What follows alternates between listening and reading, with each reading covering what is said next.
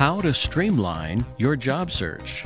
That's the topic on today's Public Record podcast. I'm managing editor Ken Allen. If you ask 100 people about how to conduct a job search, you'll probably get about 100 different conflicting answers.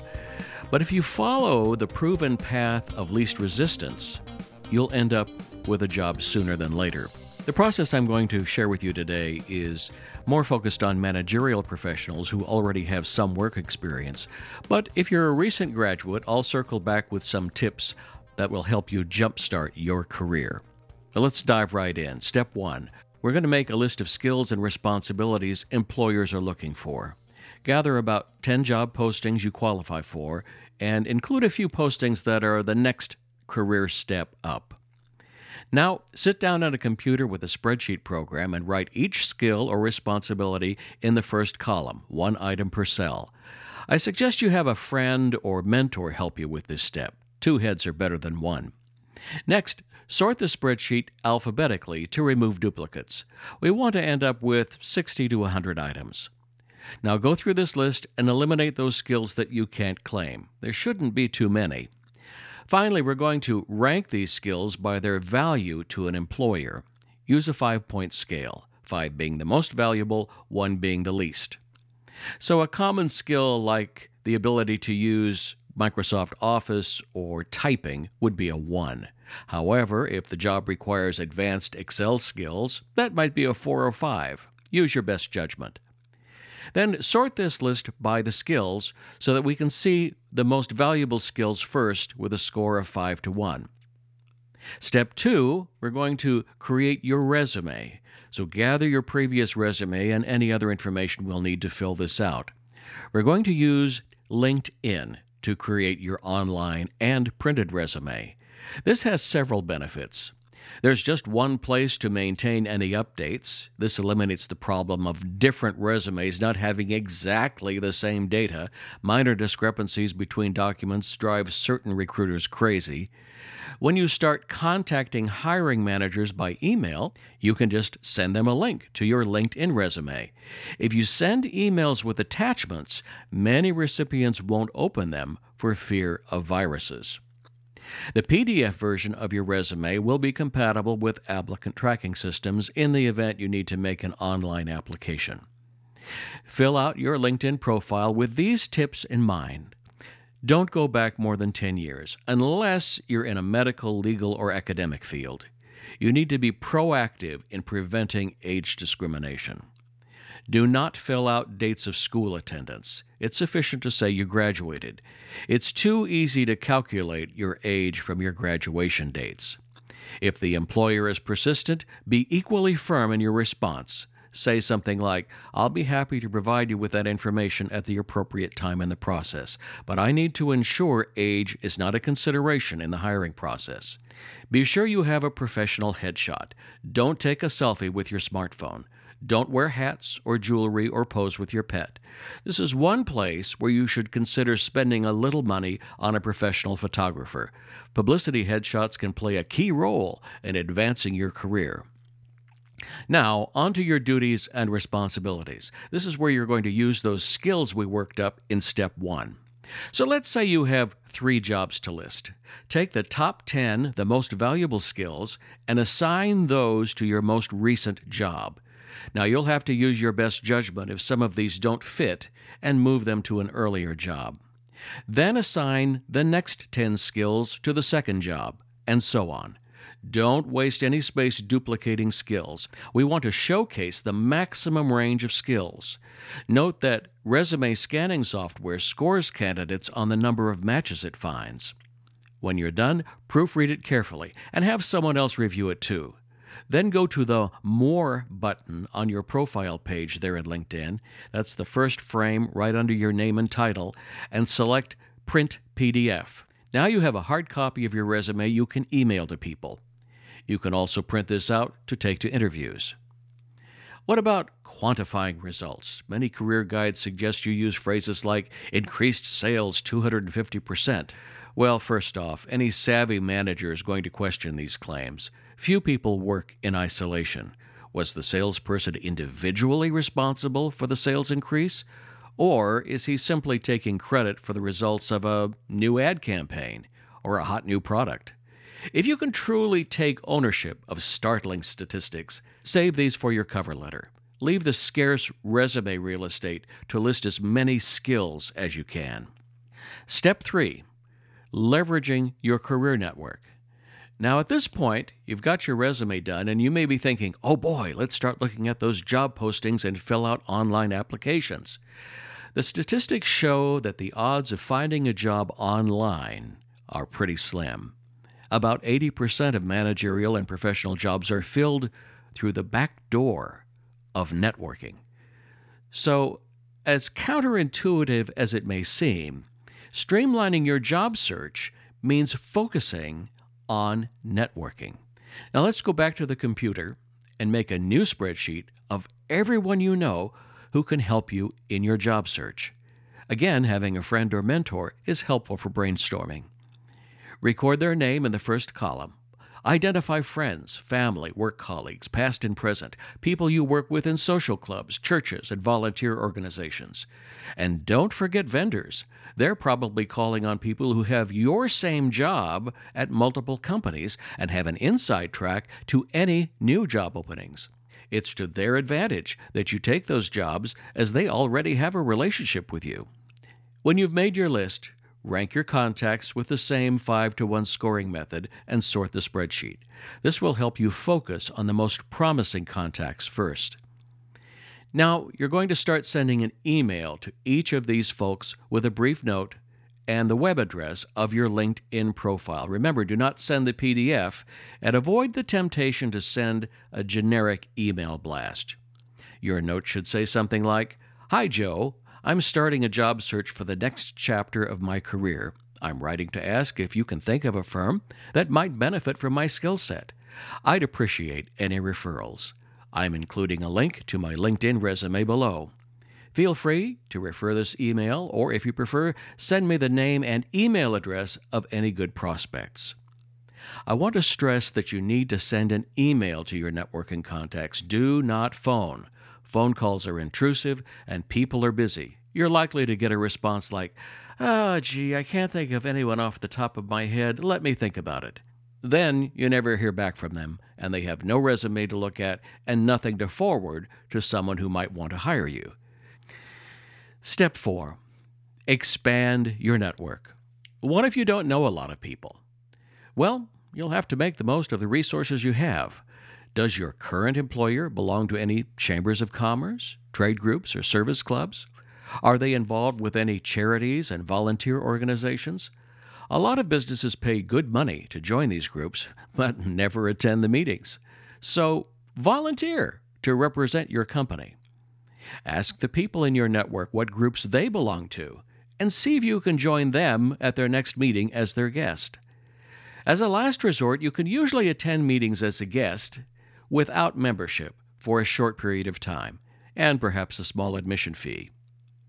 You can use the business card from your current employer, but if you're going to a lot of meetings and mixers, I suggest you have some personal business cards printed up with your name, key skills, LinkedIn web address, email, and phone number. This makes it clear you're looking for a job. Step 5 Preparing for the interview. With any luck, a hiring manager has contacted you for an interview. Never do a cold call interview on the phone. You're not prepared, and it's likely they've called you at your current job, so this is not the time or place. It's okay to answer a few screening questions, but you need to schedule a phone appointment at a time when you can talk in private and have your notes in front of you. You also need some time to research the company that's called. Your time is valuable, so don't waste a vacation day on an interview that's not a hot prospect. It's better to have a screening interview by phone to see if you and the employer are on the same page. What are they looking for? Confirm your key skills match their needs. Are there any deal breakers, like a requirement to be bilingual? When are they looking to make a decision? How many other candidates are on the shortlist? Is there going to be a delay to post the job online? If the hiring horizon is far into the future, it's best to defer an in person interview until they're down to the last three candidates. Avoid cattle call auditions avoid panel interviews. Now, I'm going to give you a powerful strategy for preparing for the interview. We're going to employ the same method that corporate spokespersons and CEOs use when being interviewed by reporters. In advance of these interviews, they sit down with their public relations advisors and create a set of talking points. These are the sound bites they want the audience to take away. Now, it's going to take you some time to prepare and memorize your talking points, but once you have them down, you will be in total control of your messaging, no matter what gimmicks the interviewer employs to catch you off guard. The talking points are going to be crafted from a combination of those top skills we identified in step one and connected to the mission critical needs of the business that you uncovered during your research on the company. It's beyond the scope of this podcast to go into detail about how to craft talking points, but I'll give you a quick demo of how this works. Suppose your interviewer asks, Tell me about yourself. Now, he's not looking for an answer like, I was born on a small farm in Iowa and I spent my youth harvesting corn. No, no. You lead with your most powerful talking point. Well, I know you're about to introduce a new widget, and I just helped launch a similar product at my current company, and we exceeded our forecast by 220%. You see, you're tying your skills to the needs of the company. And remember, the company doesn't care about your needs, it's all about their needs. Watch video interviews with CEOs and politicians, paying attention to their well scripted talking points. With every question the reporter asks, they will return to their talking points and stay on point. Once you've made up a trial set of talking points, have a friend do a mock interview with you. Record the interview so that you can review it later. Watch your body language and tone of voice. If you encountered questions that didn't work with your talking points, modify them. Your talking points will also help you keep the interview from veering off into your personal life. Your private life should not be part of any job interview. If you get a lot of personal questions, take that as a red flag. Are they hiring you for your skills or to be a playmate for the boss? Your job security depends on the value you contribute to the bottom line. This is a business, not a nursery school. Keep your age out of the discussion. If the hiring manager says he enjoys playing tennis, don't say, Yeah, my grandson likes to play too. Instead, say, I work out at the gym three times a week. Before we leave the discussion of interviews, let's talk about what to wear. It's best to adopt a conservative style. No jewelry. Yes, take off your wedding band. Keep your marital status off the table. Ladies, your makeup should be subtle. Avoid having any strong fragrances, not just from cologne, but also from soaps and aftershaves. You should be scent neutral. If you just had lunch, be sure to brush your teeth and freshen your breath. After the interview, send a quick email thanking the manager for his time and recap the next steps. What about online job search? You're probably wondering about applying to jobs online and filling out those applicant tracking system applications. My advice is stick to your networking, unless you feel you've completely exhausted that avenue. Don't send your resume to the HR department unless you're applying for a job in the HR department. I know that seems counterintuitive, but it's easy to prove why the HR department is the path of greatest resistance. Suppose an employer could only ask candidates one question to qualify or disqualify them for a job. What question would that be? Here's a hint we did it in the first exercise. What skills do you have that match the skills we need for the job? That's it. That's all they need to know. Now, I want you to think about those online applications. How much space do they give you to list your skills and responsibility? It's usually a postage stamp sized box next to each job you've had. Maybe you can put in 12 words. So, this is why we want to do our own resume and really showcase our skills. Also, when you're doing your own resume, you can preempt discrimination by keeping that kind of information off the table, such as your age and address. Now, as part of the hiring process, you may be asked to fill out an application as a business formality. Some HR people feel the application carries more legal weight than a resume. But try to delay doing an application until you at least have a verbal job offer. Because the application will force you to disclose all kinds of information that should not be considered in the hiring process. So maintain control as long as you can. Now, tips for students. Let me circle back to those who are just starting your careers, just getting out of school. One of the unhappy surprises new graduates discover is that all those so called entry level positions require two to five years of experience. And they mean experience in that profession. So you need to start getting that experience long before you graduate. I suggest you start this process as soon as you enter high school because the more experience on your resume, the better.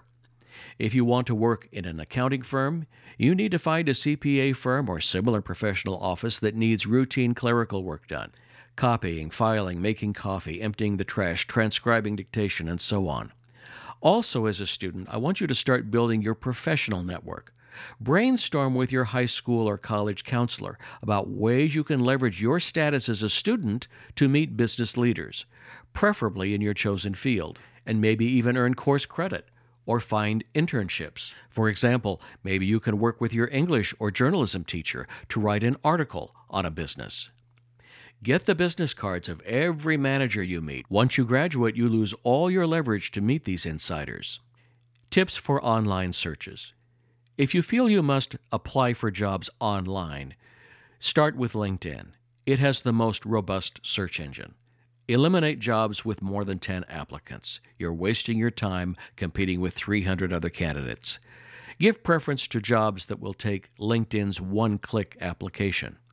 Now, you may encounter a questionnaire. Use the questionnaire to assess the quality of the company's management.